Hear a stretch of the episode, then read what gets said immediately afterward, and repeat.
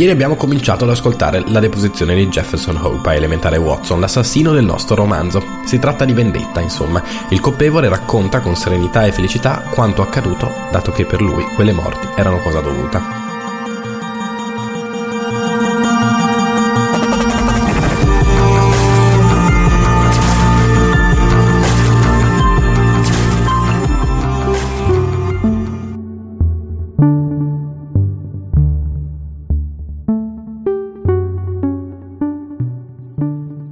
Che avevo atteso tanto a lungo era giunto finalmente. Avevo in pugno i miei nemici. Insieme potevano difendersi, ma isolati erano alla mia mercé. Tuttavia, non ho agito con precipitazione. I miei piani erano già formati. Non vi è gioia nella vendetta se il nemico non ha il tempo di capire chi lo colpisce e perché è scoccata la sua ultima ora. Avevo già escogitato un piano per far sì che il mio nemico si accorgesse che stava pagando il suo sanguinoso peccato. Pochi giorni prima, per combinazione, un signore in cerca d'alloggio era andato a visitare una casa della Brixton Road e ne aveva smarrito la chiave nella mia carrozza. La sera stessa si era presentato a reclamarla e io gliel'avevo restituita, ma nel frattempo ne avevo rilevato l'impronta per fabbricarne un duplicato. Per mezzo di quella chiave ero in grado di accedere almeno in un luogo, in questa grande città dove potevo agire liberamente al sicuro da occhi indiscreti. Ma come avrei fatto a trascinare Drebber in quella casa? Ecco il problema che dovevo risolvere. Drebber si era incamminato a piedi, ogni tanto sostava per entrare in un bar. Nell'ultimo si è fermato quasi mezz'ora. Quando è uscito barcollava ed era evidentemente Brillo. C'era un'altra carrozza pubblica proprio davanti a me ed egli l'ha fermata. Ho continuato a seguirlo così da vicino che il naso del mio cavallo era sempre a meno di un metro dalla sua vettura Abbiamo percorso il ponte di Waterloo, poi miglia e miglia di strade, finché, con mio stupore, ci siamo ritrovati davanti alla pensione dove Drebber e Stangerson avevano abitato. Non riuscivo a capire a che scopo Drebber ci fosse ritornato, ma mi sono collocato a un centinaio di metri dalla casa. Lui è entrato e la carrozza si è allontanata.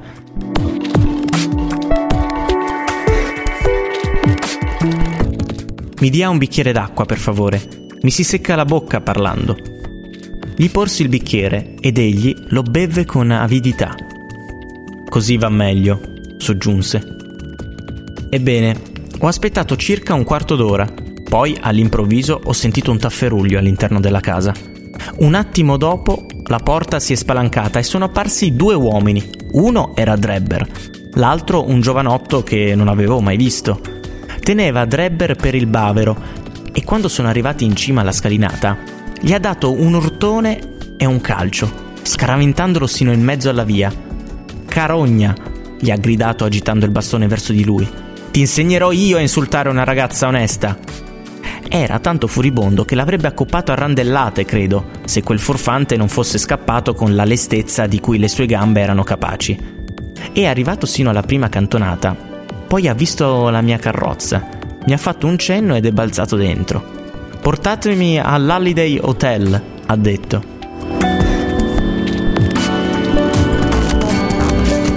Il cuore mi ha dato letteralmente un balzo dalla gioia e ho persino temuto che proprio all'ultimo momento mi scoppiasse l'aneurisma. Mi sono avviato pian piano, riflettendo sulla tattica che dovevo seguire. Avrei potuto condurlo direttamente in aperta campagna e là, in qualche viale deserto, si sarebbe svolto il mio ultimo colloquio con Drebber avevo quasi deciso di agire così, quando lui ha risolto il problema per me. Ripreso dalla smania di bere, mi ha ordinato di fermarmi davanti a un'osteria. È entrato raccomandandomi di aspettarlo. È rimasto nell'osteria fino alla chiusura e quando è uscito era talmente ubriaco che ho capito subito di avere doppiamente le redini in pugno. Non crediate che io volessi ucciderlo a sangue freddo, sarebbe stata giustizia sacrosanta se l'avessi fatto, ma era più forte di me. Avevo deciso da lungo tempo che il nostro incontro avrebbe avuto luogo come una specie di duello, un duello fuori dal comune,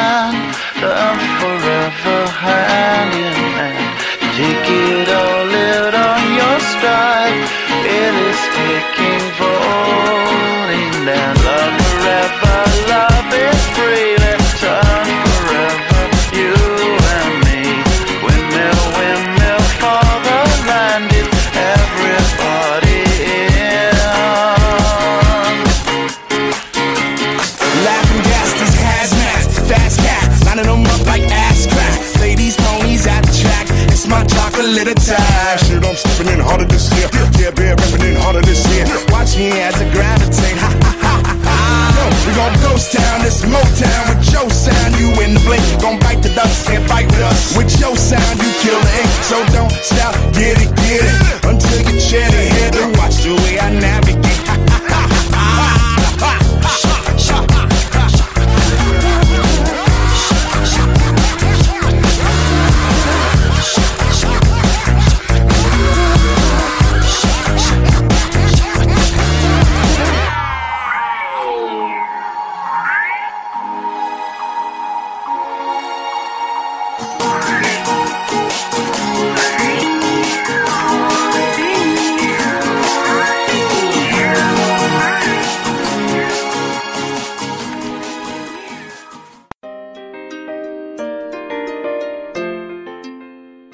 I mestieri che ho fatto in America durante i miei vagabondaggi, sono stato anche usciere del laboratorio dell'Università di York.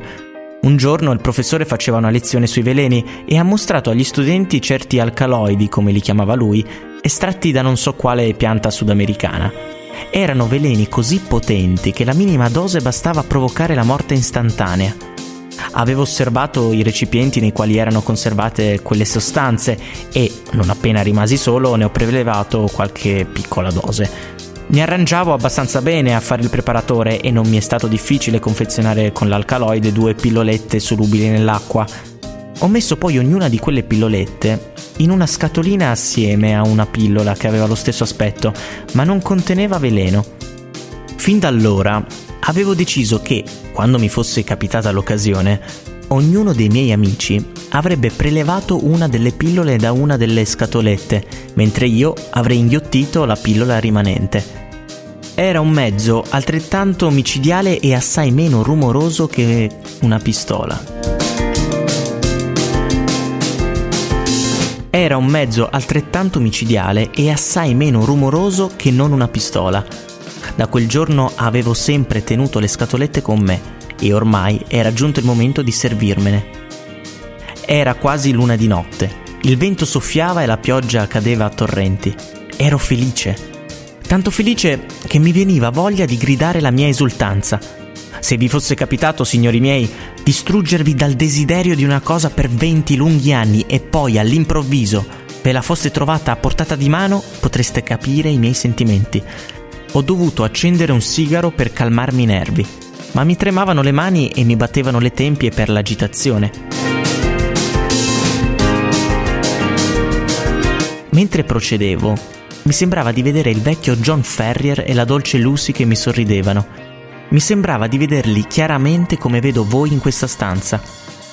Per tutto il tragitto li ho avuti dinanzi, uno da una parte, uno dall'altra del cavallo, finché mi sono fermato davanti alla casa di Lawrinston Gardens. Non c'era anima viva in vista e non si udiva il più piccolo rumore all'infuori dello sgocciolio della pioggia.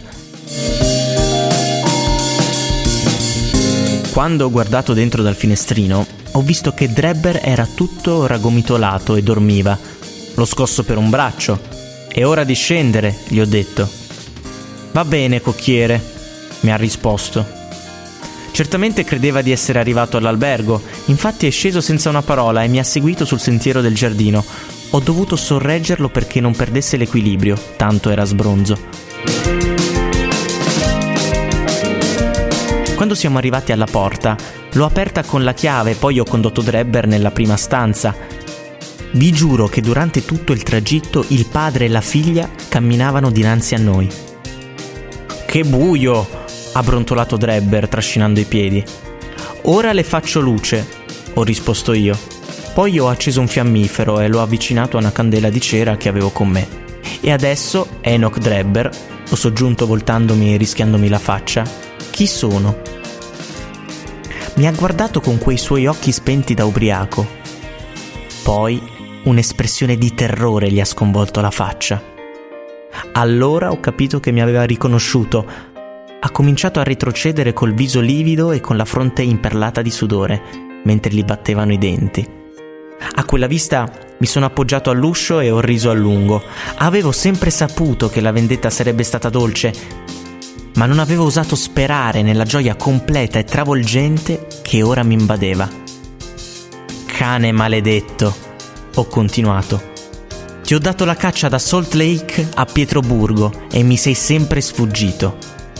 Adesso finalmente le tue peregrinazioni sono finite e uno di noi non vedrà sorgere l'alba domani.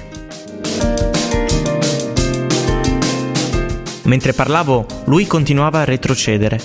Gli leggevo in faccia che mi credeva pazzo. Del resto, lo ero in quel momento. Le tempie mi martellavano furiosamente e forse mi sarebbe venuta una congestione se tutto un tratto non avessi avuto un'emorragia al naso.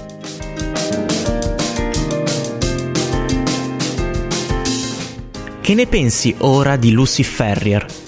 Ho gridato chiudendo l'uscio e agitandogli la chiave sotto il naso. È stata lenta a raggiungerti la punizione, ma finalmente ti ha raggiunto. Gli tremavano le labbra e probabilmente avrebbe cominciato subito a implorare pietà, ma deve aver capito che era inutile. Vorresti assassinarmi? ha balbettato.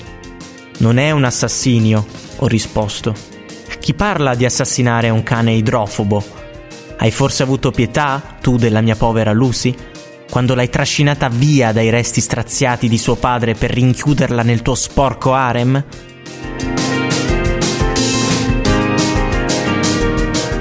Non sono stato io a uccidere il padre, ha gridato Drebber. Ma sei stato tu a spezzarle il povero cuore innocente, ho urlato a mia volta traendo di tasca la scatoletta. Sarà il Signore a giudicare fra noi due. Guarda queste due pillole, una contiene la morte, l'altra la vita ognuno di noi ne ingoierà una. Vediamo se c'è giustizia sulla Terra o se siamo dominati soltanto dal caos. Drebber ha tentato di sottrarsi e ha cominciato a chiedere pietà, ma io ho sfederato il coltello e gliel'ho puntato alla gola fino a quando non mi ha obbedito. Poi ho inghiottito la seconda pillola e siamo rimasti l'uno di fronte all'altro, in silenzio. Per un minuto e forse più aspettando di vedere chi doveva vivere e chi sarebbe morto. Dovessi campare cent'anni, non dimenticherò mai la faccia di Drebber quando i primi dolori gli hanno annunciato la fine imminente. Allora sono scoppiato a ridere e gli ho messo sotto gli occhi la fede nuziale di Lucy. È stata questione di un attimo, poiché l'azione di quell'alcaloide è rapida.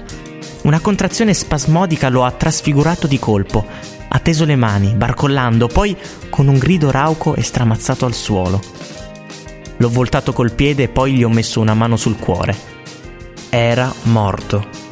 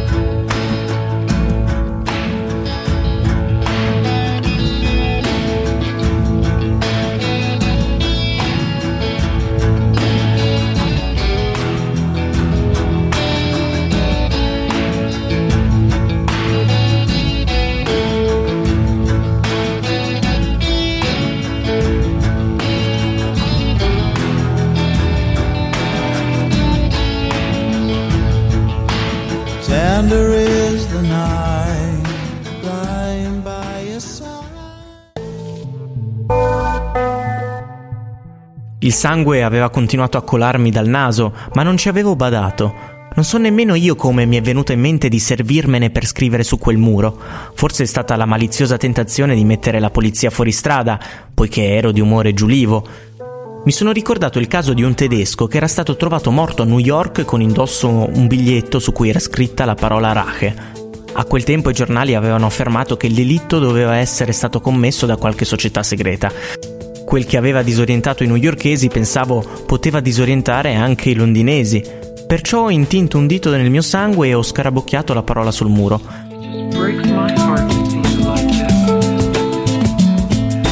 Poi sono ritornato alla mia carrozza. Non c'era nessuno in vista e il tempo era ancora pessimo. Avevo percorso un buon tratto di strada quando mi sono messo la mano nel taschino dove tenevo solitamente l'anello di Lucy e ho scoperto che non c'era. Sono rimasto come fulminato, poiché quello era l'unico ricordo che avevo di lei. Convinto che mi fosse caduto quando mi ero chinato sul cadavere di Drebber, sono ritornato indietro e, lasciata la carrozza in una via laterale, me ne sono andato dritto filato verso quella casa ero disposto ad affrontare chiunque e qualunque rischio, piuttosto che smarrire l'anello. Arrivato sul luogo mi sono trovato quasi a naso a naso con un agente di polizia che ne stava uscendo. Sono riuscito a sviare i suoi sospetti soltanto fingendo di essere ubriaco fradicio. Comunque, ecco in che modo Enoch Drebber ha finito i suoi giorni. Ormai non mi restava che ripetere la manovra con Stangerson, dopodiché il debito di John Ferrier sarebbe stato saldato. Sapevo che Stangerson era all'Holiday Hotel e per tutto il giorno mi sono aggirato nelle vicinanze, ma egli non è uscito nemmeno una volta. Forse, non vedendo ricomparire Drebber, si era insospettito. Stangerson era astuto e stava sempre sul chi vive. Ma se credeva di farmela in barba rimanendo chiuso nella sua stanza, sbagliava di grosso. Ben presto sono riuscito a scoprire qual era la finestra della sua stanza e la mattina successiva, di buon'ora, ho approfittato di una lunga scala a pioli che era abbandonata dietro l'albergo per arrampicarmi al piano superiore. Ho svegliato Stangerson e gli ho annunciato che era venuto per lui il momento di render conto delle due esistenze che aveva stroncato tanti anni prima. Gli ho descritto la morte di Drebber e gli ho offerto la medesima scelta delle pillole avvelenate. Invece di aggrapparsi alla probabilità di salvezza che gli restava, è balzato dal letto tentando di prendermi alla gola per legittima difesa l'ho colpito con un pugnale al cuore. In ogni caso la conclusione sarebbe stata la stessa, poiché la provvidenza non avrebbe mai permesso alla mano nefanda di quella canaglia di scegliere la pillola non avvelenata. Ho ben poco da dire ancora, per fortuna, perché sono esausto. Ho continuato a girare con la mia carrozza per un giorno o due, Avevo intenzione di mettere da parte lo stretto necessario per ritornare in America. Ero al posteggio quando un ragazzo cencioso ha chiesto se c'era un cocchiere di nome Jefferson Hope e ha detto che un signore di Baker Street aveva bisogno della mia carrozza. Ci sono andato senza subodorare nulla e prima che mi venisse il minimo sospetto quel giovanotto mi aveva messo le manette. La mia storia è finita, signori. Voi potete giudicarmi un assassino, ma io mi considero uno strumento della giustizia quanto e più di voi.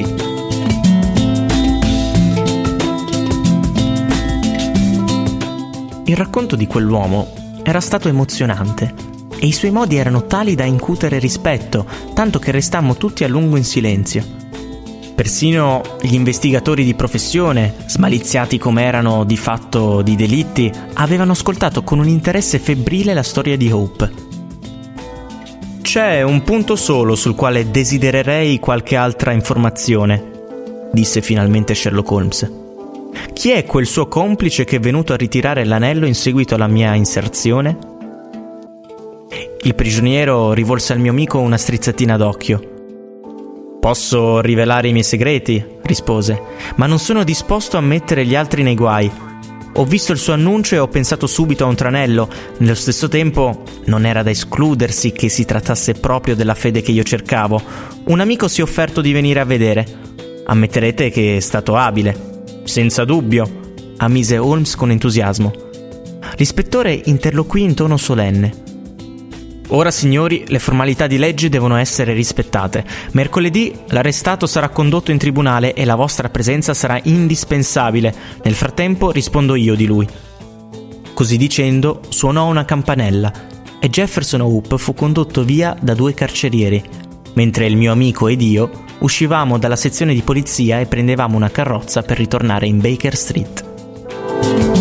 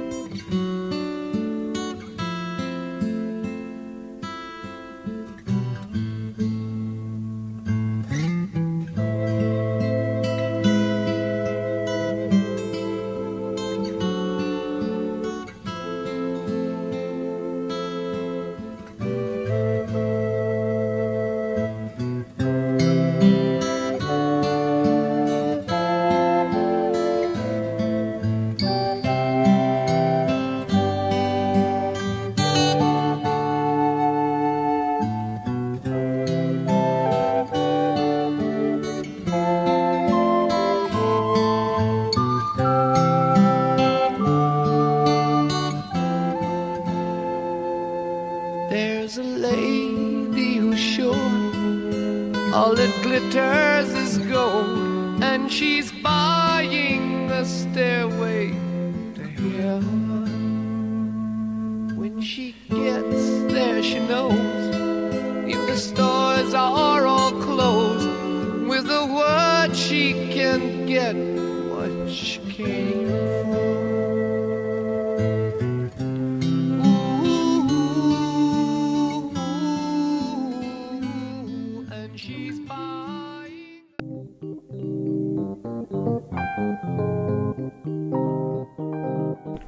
Conclusione.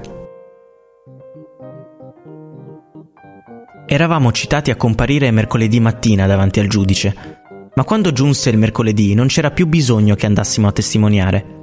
Un giudice più alto era intervenuto e Jefferson Hope era stato chiamato al cospetto di un tribunale che l'avrebbe giudicato secondo la più rigida giustizia.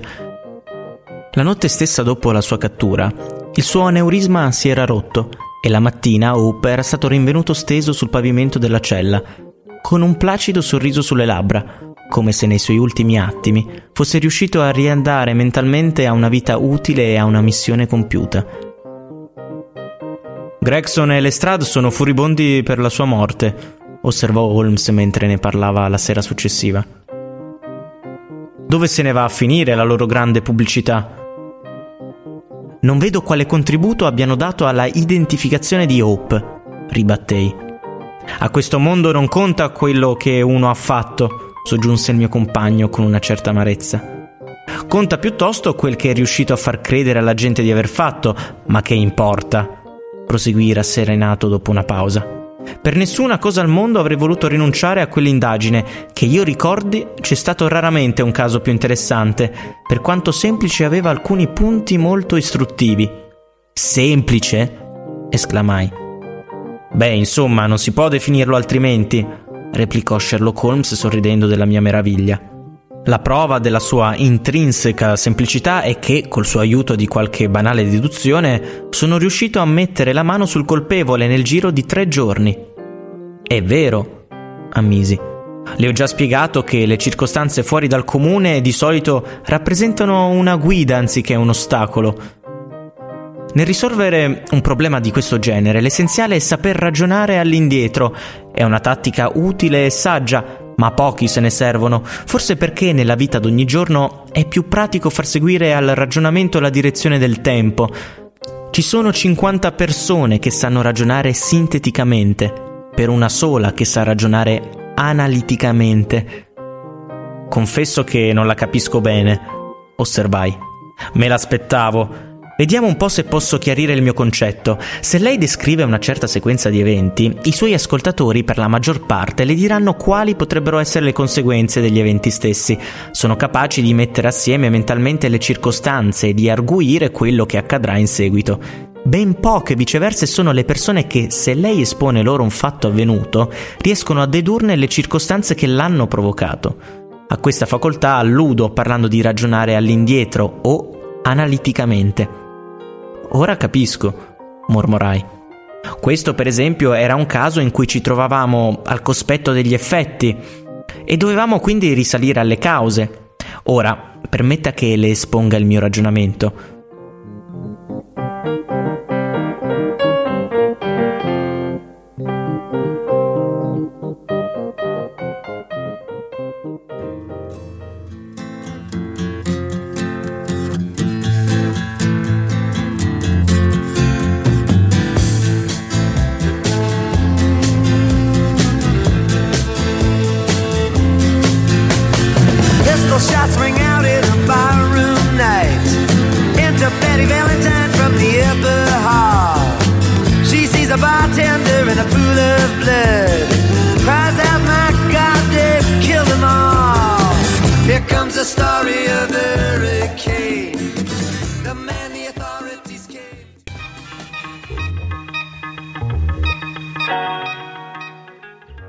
Cominciamo dal principio.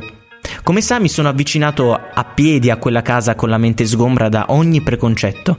Naturalmente ho cominciato con l'esaminare le strade e, come le ho già spiegato, ho visto le tracce lasciate da una carrozza. Assumendo informazioni ho accertato che doveva essere stata là durante la notte. Inoltre ho capito che si trattava di una carrozza pubblica e non privata a causa della carreggiata stretta. Il comune cab londinese è assai più stretto di quanto non lo siano normalmente le vetture private. Era un primo punto chiarito. Ho percorso poi il sentiero del giardino, il cui terreno argilloso sembrava fatto apposta per trattenere impronte e orme. A lei senza dubbio sarà parsa una fanghiglia calpestata, ma al mio occhio esperto ogni traccia su quella superficie aveva il suo significato. Nella scienza dell'investigazione non c'è nessun ramo tanto importante e tanto negletto quanto l'arte di individuare le orme. Per fortuna l'esperienza ne ha fatto in me una seconda natura. Ho riconosciuto le orme profonde dei poliziotti, ma anche le tracce lasciate dai due uomini che erano passati per primi attraverso il giardino mi è stato facile capire che erano precedenti alle altre perché in certi punti erano del tutto cancellate dalle altre, che si erano sovrapposte. In tal modo ho fabbricato il secondo anello della catena. I visitatori notturni erano stati due, uno di statura notevole, come ho calcolato dalla lunghezza del passo, e l'altro vestito con ricercatezza a giudicare dalla forma slanciata ed elegante delle sue scarpe. Entrato in casa ho avuto subito la conferma di questa mia ultima deduzione. L'uomo dalle scarpe di lusso giaceva là davanti a me. Dunque quello alto aveva commesso il delitto, se di delitto si trattava. Non c'era ferita di sorta sul cadavere, ma l'espressione stravolta della sua faccia mi diceva che lui aveva previsto almeno un istante prima ciò che la sorte gli riservava. I lineamenti di chi muore per paralisi cardiaca o comunque per un'improvvisa causa naturale non tradiscono mai sgomento o agitazione, Fiutando le labbra del morto, ho percepito un lieve odore amarognolo e ne ho concluso che lo sconosciuto era stato costretto a ingerire un veleno, il che spiegava l'odio e il terrore impressi sul suo viso. Per esclusione ero giunto a questo risultato poiché nessun'altra ipotesi si adattava ai fatti e non creda che fosse un'ipotesi inaudita. Il caso di una persona obbligata a ingerire del veleno non è affatto nuovo negli annali della delinquenza, non vi è un tossicologo che non ricordi i famosi delitti di Dolsky a Odessa e di Leturier a Montpellier. E ora veniamo al problema principale, il motivo. Il furto non doveva essere stato il movente del delitto poiché sembrava che nulla fosse stato sottratto al morto. Si trattava di politica allora, oppure c'era di mezzo una donna. Ecco il dilemma nel quale mi trovavo. Fin dal principio ho avuto una certa propensione per la seconda ipotesi. Chi commette un assassinio politico è ben contento di fare il colpo e di svignarsela. Questo assassino invece aveva agito con fredda deliberazione e aveva lasciato le proprie impronte per tutta la stanza, dimostrando di esservi sostato a lungo. Doveva trattarsi di una bega privata e non politica per richiedere una vendetta così metodica. Quando è stata scoperta la scritta sul muro, la mia opinione non ha fatto che rafforzarsi. Quello era troppo palesemente un trucco. Quando poi si è trovato l'anello non ho più avuto dubbi. Evidentemente l'assassino se n'era servito per ricordare alla vittima una donna morta oppure lontana. È stato allora che ho chiesto a Gregson se nel suo telegramma a Cleveland aveva chiesto informazioni su qualche momento particolare della vita del defunto Drebber. Gregson mi ha risposto negativamente, come ricorderà. Allora ho compiuto un esame minuzioso della stanza, avvalorando così la mia opinione riguardo alla statura dell'assassino e scoprendo altri due particolari, quello del sigaro Trichinopoli e la lunghezza delle unghie del colpevole. In mancanza di tracce di lotta avevo già concluso che il sangue sparso sul pavimento proveniva dal naso dell'assassino nei momenti di tensione forte, simili emorragie non sono rare, soprattutto in un uomo sanguigno. Ecco perché ho osato affermare che il delinquente con tutta probabilità era un uomo robusto, dal colorito florido. Gli eventi hanno confermato il mio giudizio.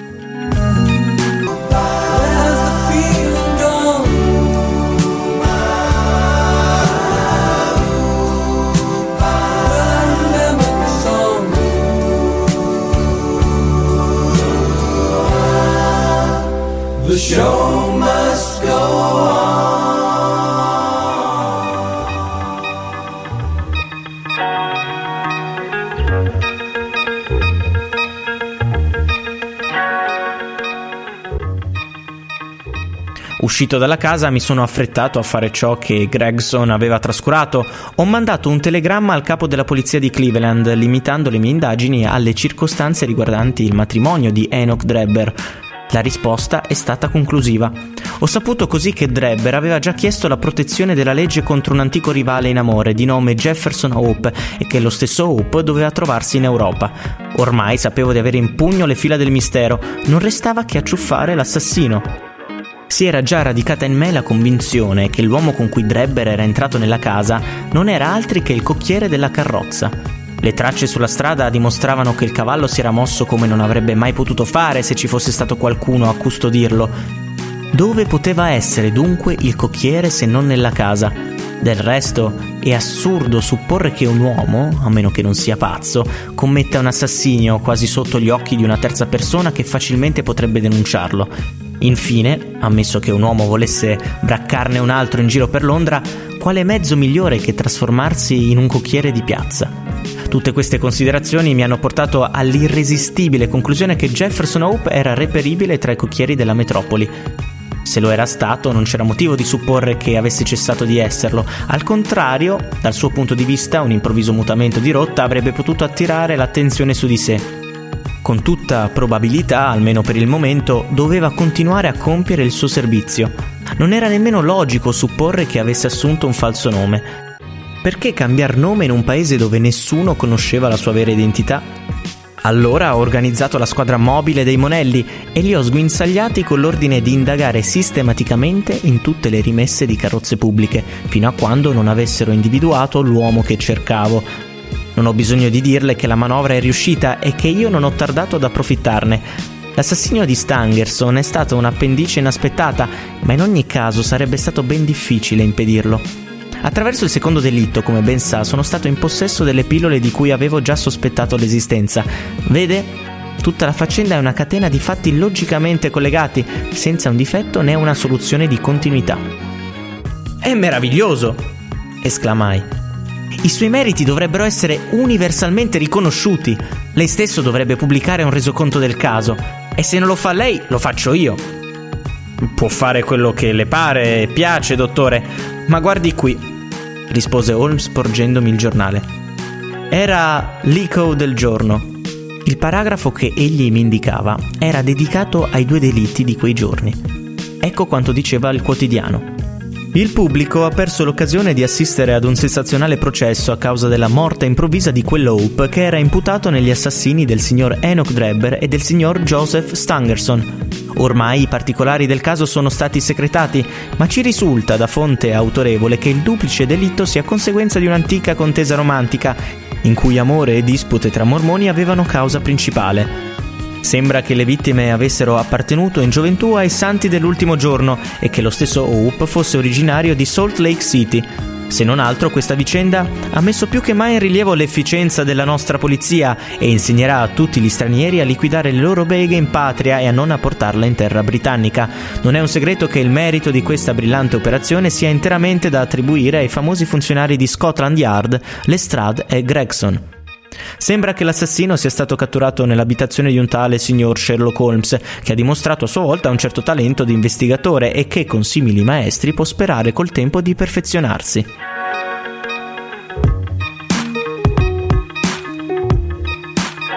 Non gliel'avevo detto sin dal principio? rise Sherlock Holmes. Sono questi i risultati del nostro studio in rosso.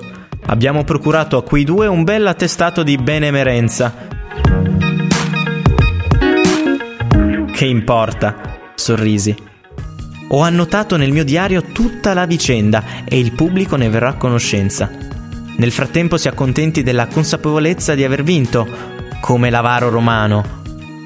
Populus me sibilat, ad mi plaudo, ipse domi, simul ac nummos contemplor in arca.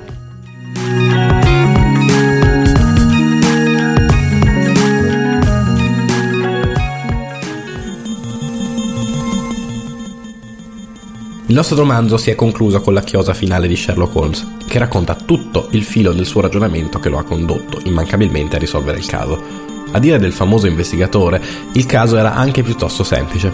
Watson è strabiliato e si arrabbia molto quando viene a sapere che la stampa londinese dà tutti i meriti ai due investigatori di Scotland Yard, Lestrade e Gregson.